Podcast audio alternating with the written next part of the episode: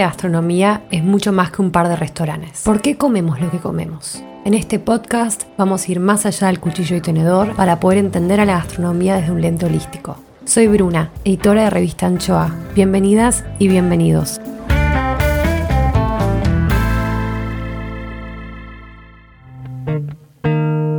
La ecología es el estudio de las conexiones. Es una forma de mirar al mundo y de mirarnos hacia adentro. Es, al mismo tiempo, una vía de acceso hacia aquello que nos permite vincularnos con otras y otros. En este episodio escucharemos diversas visiones de la ecología que nos invitan a reflexionar sobre la forma en la que comemos, consumimos y actuamos. En agosto del 2022 les hice preguntas a María Alejandra Escalante, Juan Ignacio Gerardi y Daniel Macmillan Boscovoynik para que cada cual, desde sus trayectorias, compartan sus perspectivas al respecto de la ecología y nos inspiren a poder afinar nuestra mirada sobre cómo nos vinculamos con nuestro entorno y por ende con el alimento.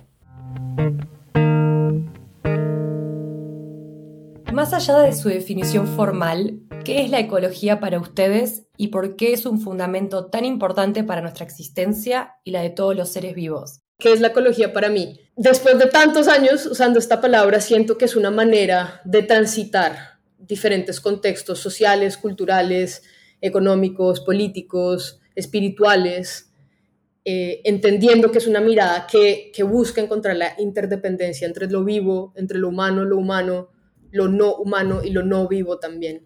La que contesta es María Alejandra Escalante. Nació en Colombia y estudió ecología. Después hizo una maestría en desarrollo territorial rural. Trabaja en Frida, un fondo creado para y por feministas jóvenes. Y también ha participado en diversas organizaciones y movimientos locales, regionales y globales que crean y demandan justicia climática y ambiental. Y siento que bajo esta mirada ecológica eh, salen a la luz diferentes formas de conocimiento, eh, de las diferentes formas de conocimiento que se han dado a través de, los años eh, en diferentes comunidades, de diferentes maneras, y estas formas de conocimiento se entremezclan con, sí, con la sabiduría que nos presta lo que existe a nuestro alrededor, el ecosistema que existe a nuestro alrededor.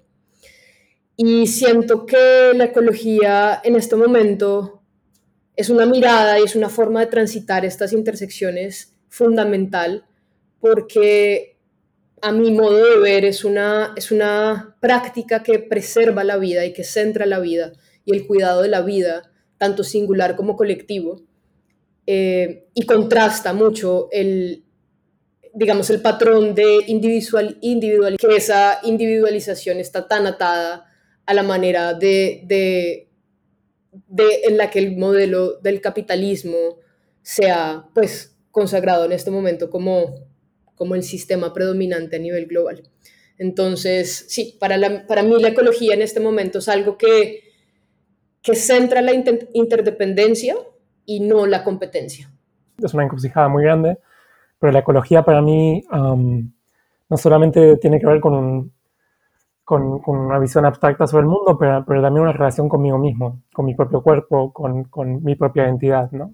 El que se suma a esta conversación es Daniel Macmillan Boscovoynik. Vive en Barcelona. Hace 10 años que trabaja como investigador y como activista, haciendo campañas que tienen que ver con la encrucijada entre la ecología, la salud pública, la desigualdad y el trabajo contra la pobreza. Es autor de dos libros y también escribió la nota El plato es un tejido, que figura en la segunda edición de Revista Anchoa la forma en, la cual entiendo la ecología es que es, un lente, un par de gafas para acercarnos a la realidad.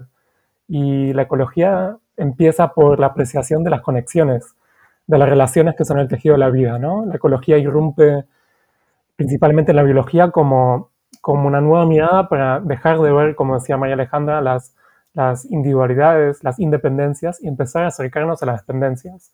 El mundo tiene una lógica de lazos y la ecología es esa apreciación por todos esos lazos, por, las relaciones que sostienen a toda la vida, relaciones más visibles, menos visibles, pero nosotros ya en los ecosistemas más próximos que tenemos, que son nuestros, nuestros cuerpos, nuestras cuerpas, ya somos un ecosistema, un montón de relaciones que sostienen nuestra propia vida.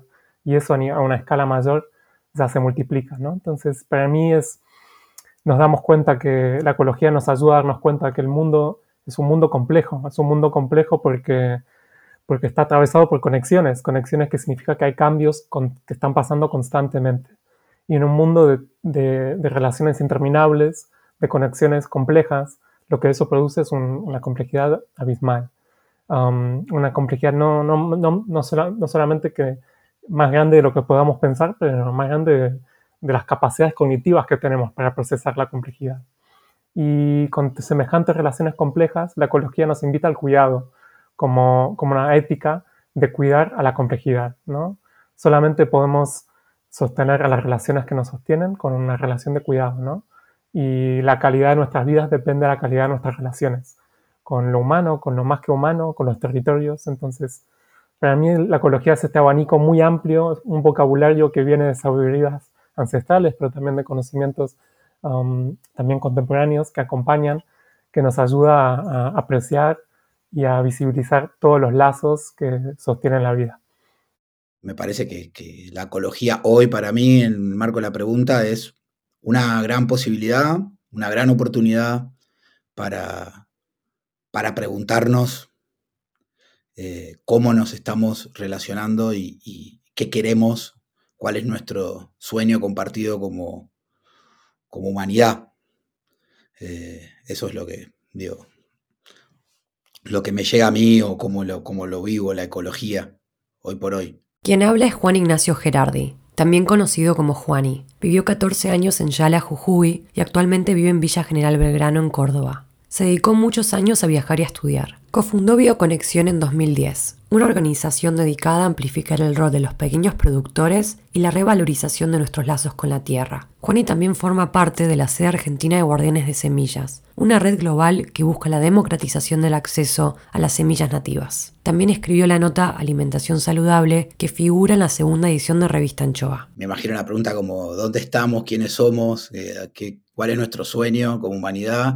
y escuchar esa respuesta, cómo hace ese, ese eco ahí en el alrededor, ¿no? Entender de que lo que hacemos tiene una, resonancia y, tomo la ecología como una gran oportunidad, como, como humanidad sobre todo, ¿no? Para replantearnos los vínculos, para replantearnos eh, esto que decía Dani, también decías vos, ¿no? Como, como la vida solo funciona en colaboración como es necesaria de una colaboración para que los elementos estos que, se, que tendemos ¿no? a, autodefinirnos por nosotros mismos, empezamos a entender que no, no, no hay un mundo de nosotros mismos, Dios, en realidad hay, hay, uno de nosotros mismos relacionado con todos, ¿no?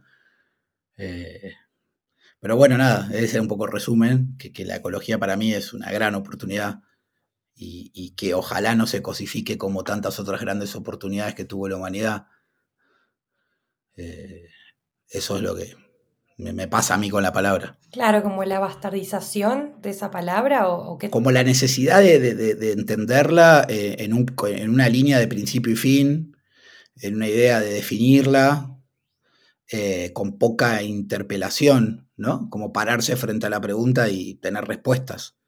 Y, y respuestas iguales, ¿no? Eso me asustó un poco. Digo, es muy. Es una posibilidad más profunda eh, que siempre el mundo va a tener otras y la humanidad va a tener otras. Hoy creo que es la sostenibilidad y la ecología como estas posibilidades y me pasa a ver como muchas personas lo viven como una presión extra, ¿no? Como además de que hago todo esto tengo que ser ecológico, sustentable, como un, como un punto extra, ¿no? Como en vez de, de, aprovechar esta oportunidad para descomprimir los pasos anteriores y hacerse replanteos, digo, como que hace rato me parece que doblamos en la curva equivocada y que que me parece que el cartel es bueno. Fíjate que para bastantes kilómetros atrás era, era por otro camino. Eh, no seguir acelerando para dar toda la vuelta. Pero digo, tiene que ver con eso para mí. me, me, asusta un poco a veces la, la posibilidad de que, de que se estandarice, ¿no? A mí también, bueno, me asusta que no, no es algo, una posibilidad, una realidad que ya se se coopte y se cosifique la ecología. Para mí la ecología es, es algo mucho más amplio de, solamente lo que la gente típicamente asocia con lo ecológico, ¿no? Hablamos a veces de la necesidad de una ecología interseccional, ¿no? Una ecología que contemple muchos, muchas formas de cuidado, ¿no? Hasta no solamente lo, ambiental. Yo siempre empiezo, una cosa que me desafía a mí es que la palabra ecología, aunque viene el griego, la persona que realmente la, escribió y, como la promulgó fue un biólogo alemán, se llama Ernst Haeckel, y Haeckel era un, un racista brutal. Él fue también un, científico que realmente promovió mucho el pensamiento racial, esta idea de que la humanidad estaba dividida en estas categorías súper firmes de, de, humanos, que tenía una jerarquía, y la persona que realmente armó el lente ecológico también tuvo esta faceta que siendo ecologista también realmente no, tenía una capacidad tremenda de brutalizar a, la mayoría humana. Entonces, cuento esa historia no para, para, para, para um, porque es una casualidad, pero para mí no, nos pone la tarea de siempre profundizar más y entender cómo la ecología sola, um, sin que planteemos otros temas, otros temas de desigualdad social, um, no, no es que no funciona, pero necesita ir de la mano con todo. Necesitamos una ecología interdisciplinaria, interseccional y, con muchas miradas y plural, ¿no? Que no haya una sola ecología, una sola visión ecológica, sino una capacidad de sostener que hay muchas visiones ecológicas y la diversidad también es el principio clave de la ecología. Sí, yo quiero ahí conectar también con un tema de, mm, que, que, que puede ser una de las preguntas que tenemos, que es como esa mirada que, que, pudo haber nacido desde un, desde un norte global o que, que se siente como anglo-sajona y que viene desde una mirada muy conservacionista, muy alejada de lo que es la vida orgánica y, el, y la sociedad, ¿no? Y siento que la historia eh, del movimiento, digamos, ambientalista o ecologista en, espacios como, por ejemplo, en Estados Unidos, marcó mucho esa tendencia de aquí, esto es lo que tienes que hacer, ¿no? Y, aquí es lo, y esto es lo que tienes que salvar. Y, y mientras tanto, siento yo que, que, en América Latina, y me encantaría saber también ustedes dos qué piensan ni cómo han visto ese desarrollo, porque siento que en América Latina la noción de ecología es heterogénea y es súper diversa. Y es, y es heterogénea y diversa porque la, la, han tejido diferentes comunidades.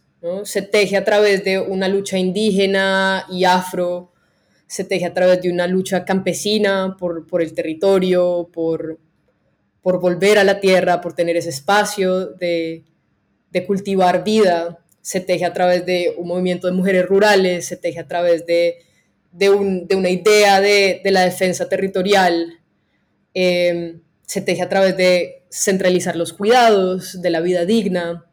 Lo ve, y lo vemos, vemos estas resonancias a través de América Latina de muchas maneras, ¿no? De el buen vivir, la vida digna, el vivir sabroso, ya que estamos en contexto de absoluta celebración colombiana, em, con Francia Márquez en la vicepresidencia de Colombia en este momento. Entonces, siento, escucho mucho lo que dice Juan Ignacio y al mismo tiempo siento que a mí me, me, me, inspira un montón mirar las luchas ecológicas de América Latina, porque siento que son tan plurales y tan diversas y creo que ahí existe esa, esa fortaleza de, de no cosificarlo, pues porque viene de la diversidad y va hacia la diversidad y se teje a través de, de estas diferentes análisis e interdependencias de, movimientos. Estoy, estoy, estoy de acuerdo, me encanta esto. Normalmente estoy en charlas donde no estoy de acuerdo con nadie, pero en esta es algo especialmente hermoso.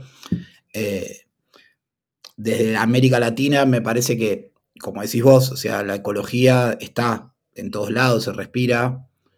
Eh, es cuestión de andar el continente, de, de, conocer las luchas, los sentires, el arraigo, la, la defensa que hay por cada lugar y por, cada cultura. Y, yo siento como una cierta lucha silenciosa de esto, ¿no? De que como si eso no fuera ecología, ¿no? Como si esto que está pasando, la lucha de los pequeños campesinos, una necesidad de enmarcarlo en otro lugar, ¿no? Desde esa mirada más, eh, eh, no sé, sajona o Naciones Unidas o este estilo de decir, bueno, dentro de qué ODS va a entrar, esto entraría más sobre un... Eh, lo que está pasando en Colombia es más, ok, bueno, no hay guerra, hay paz, no, se trata de ecología, ¿no? Se trata de, es un poco mi miedo, ¿no? Que no perdamos la posibilidad de, llenar la idea de la ecología de humanidad y de, procesos. Lo mismo pasa en África, lo mismo pasa e, e, en, Asia. Eh, y me da un poco de, Yo lo veo como mucho trabajo, ¿no? Que a veces eh, encuentro situaciones de explicándole a una persona que durante toda su existencia vivió eh, sin acceso a, la, luz, a la luz eléctrica o al agua de red, o que toda su vida no compostó naturalmente, vive en un contexto natural, eh, recibiendo una capacitación sobre sostenibilidad y sobre ecología.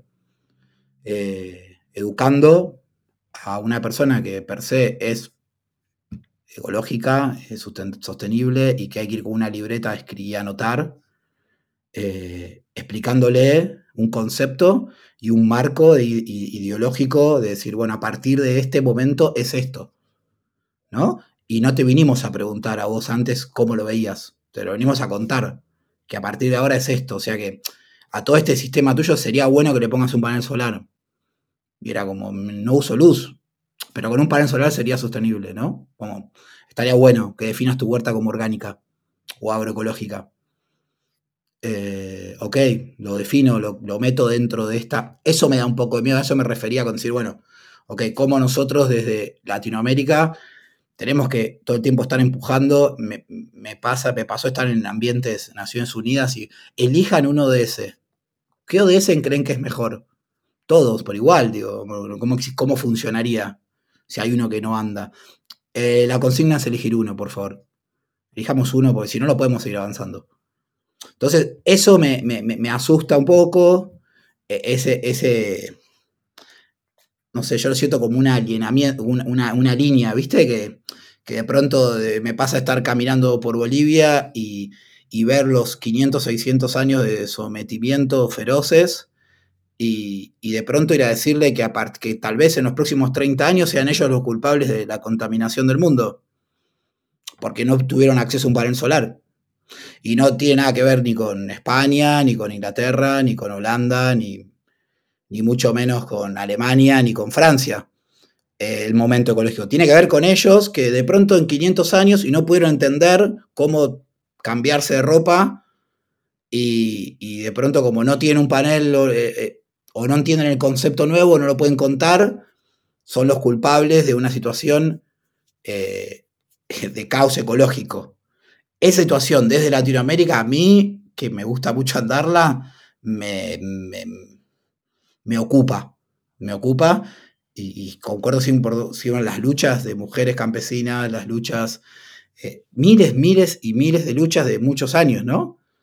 Eh, hay que seguir visibilizando, o sea, poniéndolas en visibilización y entendiendo que es ecológico, ¿no? es ecológico una protesta también. O sea, bueno, pero gastamos, tenemos mucha huella de carbono, es ecológico, ¿no? Como hay que hacerlo. Aunque no tengamos monopatines eléctricos, igual tenemos que ir a la plaza a contar qué pasa, ¿no? No, creo que está súper um, apuntado a lo que dicen ambas, ¿no? En el sentido, creo que todas tenemos miedo, no quiero hablar por todas, pero yo desde mi lado tengo mucho miedo a una ecología con olvido, ¿no? Una ecología que asume que, que la ecología es moderna, y por ende todo lo, la ecología está por venir, ¿no? Y hay otra visión que es una ecología decolonial en el sentido de, empecemos con una memoria histórica, entendiendo cuáles son, cuáles, como dicen, la memoria biocultural que tenemos, que son, que tenemos un montón de tradiciones, herencias, sabidurías ancestrales que son profundamente ecológicas.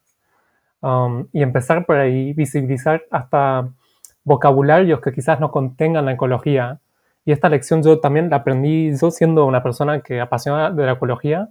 Esa lección me, la enseñó mi abuela. Mi abuela viene de, un pueblo campesino judío de Bielorrusia y ella conservó y mantuvo un montón de tradiciones, pero nunca hablaba de ecología ni nada por el estilo. Y yo intentaba explicarle lo que hacía yo con mi vida, mi abuela no entendía nada. y yo también desprestigiaba la sabiduría de mi abuela. Y solamente con los años me ha tomado mucho tiempo darme cuenta de tantas cosas que heredé y que me enseñó, que venían de una tradición ancestral suya, pero al final son verdades profundamente ecológicas que tienen que ver con el cuidado de la vida, pero como nunca se recibió de nada, como nunca tenía un título um, que, le diera prestigio a ese conocimiento, yo tampoco lo asumí como conocimiento con validez hasta muy tarde, ¿no?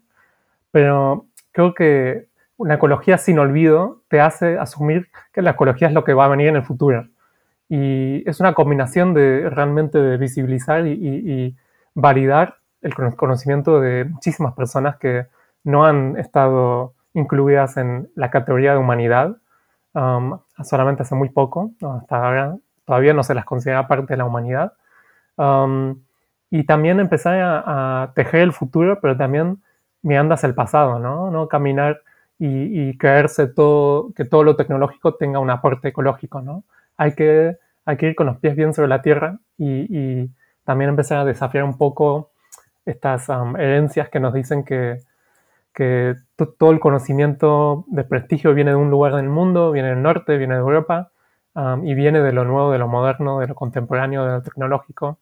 Hay que tener una ecología con memoria siento que lo que dice Dani es importante, ¿no? Como que la ecología siempre ha estado presente y ha estado muy latente porque como continente hemos pasado por una coyuntura similar que ha sido el colonialismo, ¿no? Un colonialismo que, al cual, el cual quería erradicar y el, que, el cual quería mono, monocultivar un continente entero y se reproduce en otros continentes, por supuesto, pero estamos hablando de América Latina y siento que lo, en, América Latina tenemos como ese, ese repunte hacia lo decolonial, ¿no? hacia, el, hacia el retar todo lo que achica, en línea, eh, digamos que, que, monopoliza una narrativa de cambio y una narrativa de, interconexiones y siento que eso, eso se ve en los movimientos hoy en día, en, todo lo que hemos ido mencionando, en todos estos, estos movimientos, comunidades, sabidurías, formas de conocimiento, retan, que retan al conocimiento único, ¿no? Y, siento que eso es, es parte de esa ecología tan bella que, que, tenemos en América Latina, o esas ecologías, quizás deberíamos también tratar de hablar en plural. Y Em, siento que también ato mucho lo que dice Dani de hay que mirar atrás para poder imaginar lo que viene. Y, siento que en, América Latina, por la historia que hemos tenido de continuos, continuas movilizaciones, continuas transformaciones sociales, culturales, eh, sistémicas, estructurales, siento que hay una constante eh, fuerza que impulsa el cambio. Y en este momento, eh, para hablar también como de esta coyuntura climática que, que tenemos hoy en día, que está, o sea, el, el, colapso de, de, ciertos sistemas ecosistémicos es, es casi inminente. Y desde América Latina veo yo una capacidad muy fuerte de de respuesta, de contrarrespuesta a, a estas ideas de, de, colapso de la humanidad y, y, al decir, y muchos movimientos dicen como, no, no, no, aquí no se termina todo. O sea, claramente estamos en una crisis, pero aquí estamos en un momento de regeneración y cómo regeneramos, ¿no? Y, y de dónde salen estas nuevas narrativas y estas formas de pensarnos y estas formas de imaginarnos otros futuros posibles. Y para mí esos son como dos puntos importantes, ¿no? Como esa historia de colonialismo y resistencia y esa capacidad de recreación y regeneración al mismo tiempo. En América me parece que lo que está es eso, como hay una, latencia aún viva de ciertas semillas de maneras de organizarse y de entender la existencia y al otro y y a la otra y al otro y, y los vínculos que me parece que ese aporte al resto de, la humanidad es muy valioso.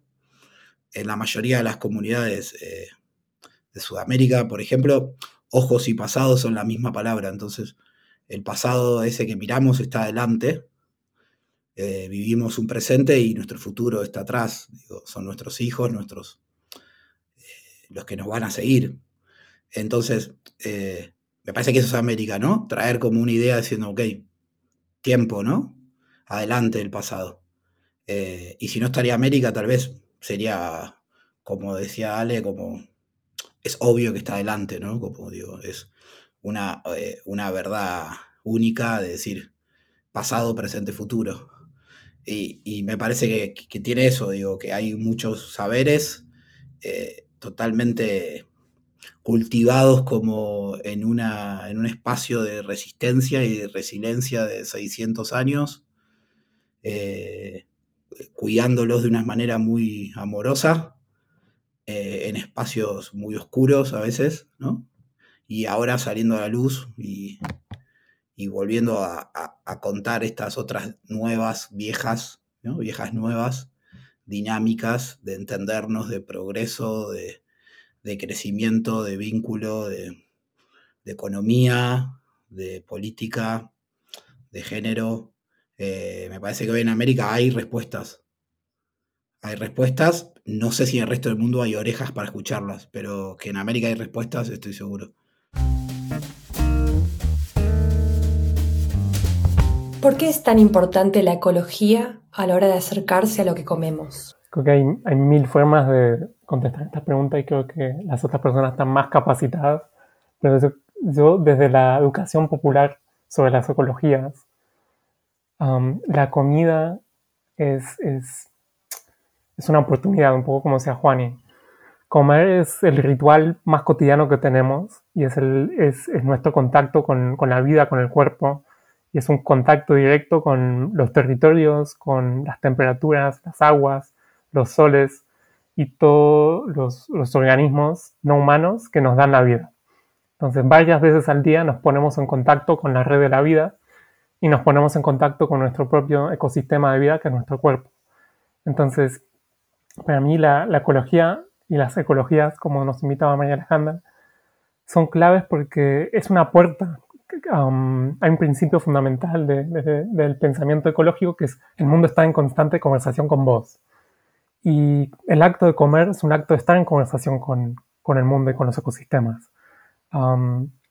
entonces es una invitación también, más que nada en, las urbes y en sitios urbanizados, donde cada vez más se ha fortalecido la separación de, de los ecosistemas, de la naturaleza, el acto de comer, que es totalmente inevitable, es un acto de acercamiento, aunque lo veamos o no, y es nuestra gran oportunidad para poder trasladarle a las personas esa atención, ese cultivo de, atención necesario para una transición de cosmovisión, ¿no? o un retorno de cosmovisión. Entonces, bueno, la ecología para mí está totalmente vinculada con el acto de por sí, de cultivar, de comer, de, vivir, ¿no? Pero la, comida como nuestro ritual más, más cercano para mí es, es como la, la compuerta más, más abierta que tenemos para acercarnos a la ecología. Gran pregunta y de acuerdo se podría ver desde mil lados. Yo algo que he pensado mucho en estos años es cómo hablamos tanto de la cadena de producción y consumo alimenticio como si fuera algo lineal, como, como si terminara en algún lado. Y siento que o sea, si terminara en simplemente nos comemos lo que sea que tiene nuestro plato y chao, gracias. Y precisamente creo que la mirada ecológica sobre la comida nos invita instantáneamente a pensar que, que, la comida es un, es un paso más dentro de un ciclo de la vida, ¿no? que, que lo que hay dentro del plato tiene toda una historia detrás y tiene una historia adelante y que estamos como consumidores absolutamente implicados en este ciclo de la vida. Em, siento también que,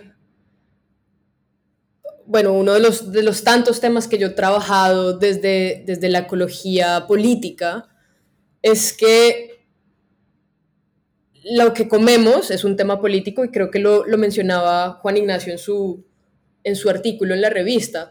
Es un tema político porque también habla de quién y cómo ha llegado la comida a nuestro plato. Quién tiene acceso, quién tiene uso, quién tiene control de la tierra, de los mecanismos de cultivo, em, bajo, qué, bajo qué tipo de condiciones eh, tanto biológicas y bióticas como condiciones sociales, culturales, laborales, se ha creado esta comida. Entonces siento que la ecología, la ecología política nos da la oportunidad de ver a lo que consumimos y a lo que, sí, como, como dice Dani, es, es algo tan común, es el ritual más común. ¿Cómo vemos a esto desde un punto de vista histórico, transversal, cíclico, em, que nos atraviesa todo el tiempo y al cual estamos atravesando todo el tiempo?